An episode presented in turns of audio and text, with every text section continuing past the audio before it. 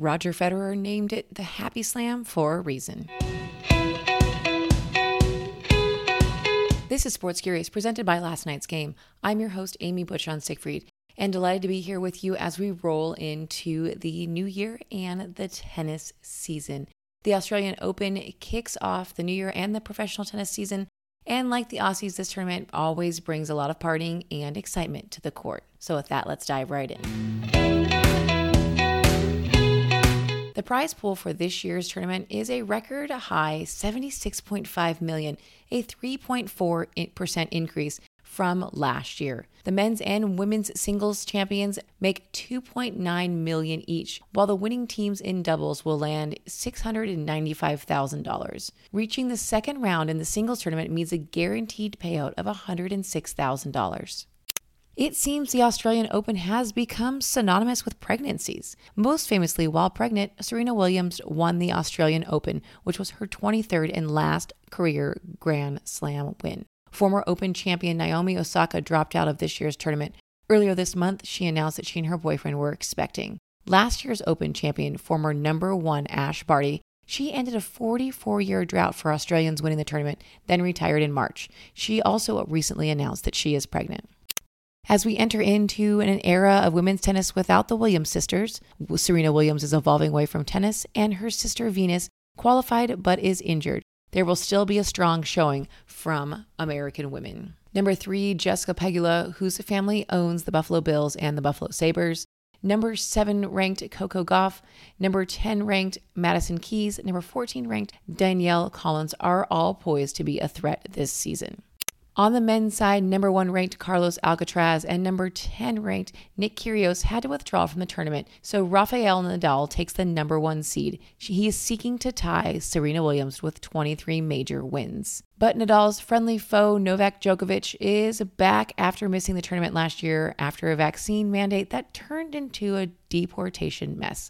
Djokovic has won the tournament a record nine times. The bracket is very brilliantly designed so that Nadal and Djokovic can only meet in the finals.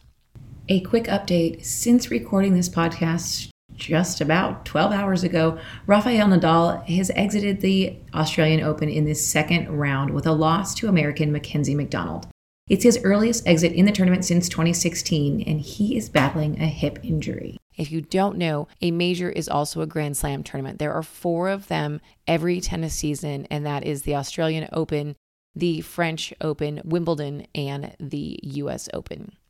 Since Australia's seasons are the opposite of the US, it's summer and it's likely to be a scorcher in Melbourne. Enter the EHP or extreme heat policy. The scale starts at 1 for temperate playing conditions and escalates to a 5, which results in a suspension of play. It's not just the athletes that they're worried about. There are 394 ball kids selected for this year's Open, the largest batch in the tournament's history.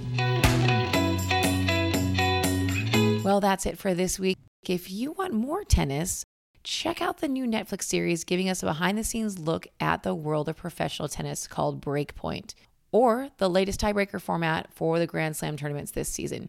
You can check out more information on both of those on our website at lastnightsgame.com. Click that podcast header. If you like the free content you receive every week, head on over to wherever you get your podcasts and hit that subscribe button. That way, you'll never miss out on a glorious episode with us. Apple Podcast users, if you have a moment, we would love it if you would leave us a review. That's the best thing you can do for your favorite podcast, not just us. Thank you so much in advance for your time. If you want more on anything we talked about in today's podcast, head on over to our website at lastnightsgame.com. There you can also subscribe to our tri weekly email newsletter that comes out every Monday, Wednesday, and Friday. Like this podcast, we believe in short and sweet, and it'll take you about three to four minutes to read every Monday, Wednesday, and Friday. That's basically the time it takes for you to make a cup of coffee in your Keurig, and you can get up and out the door with great things to talk about with your colleagues.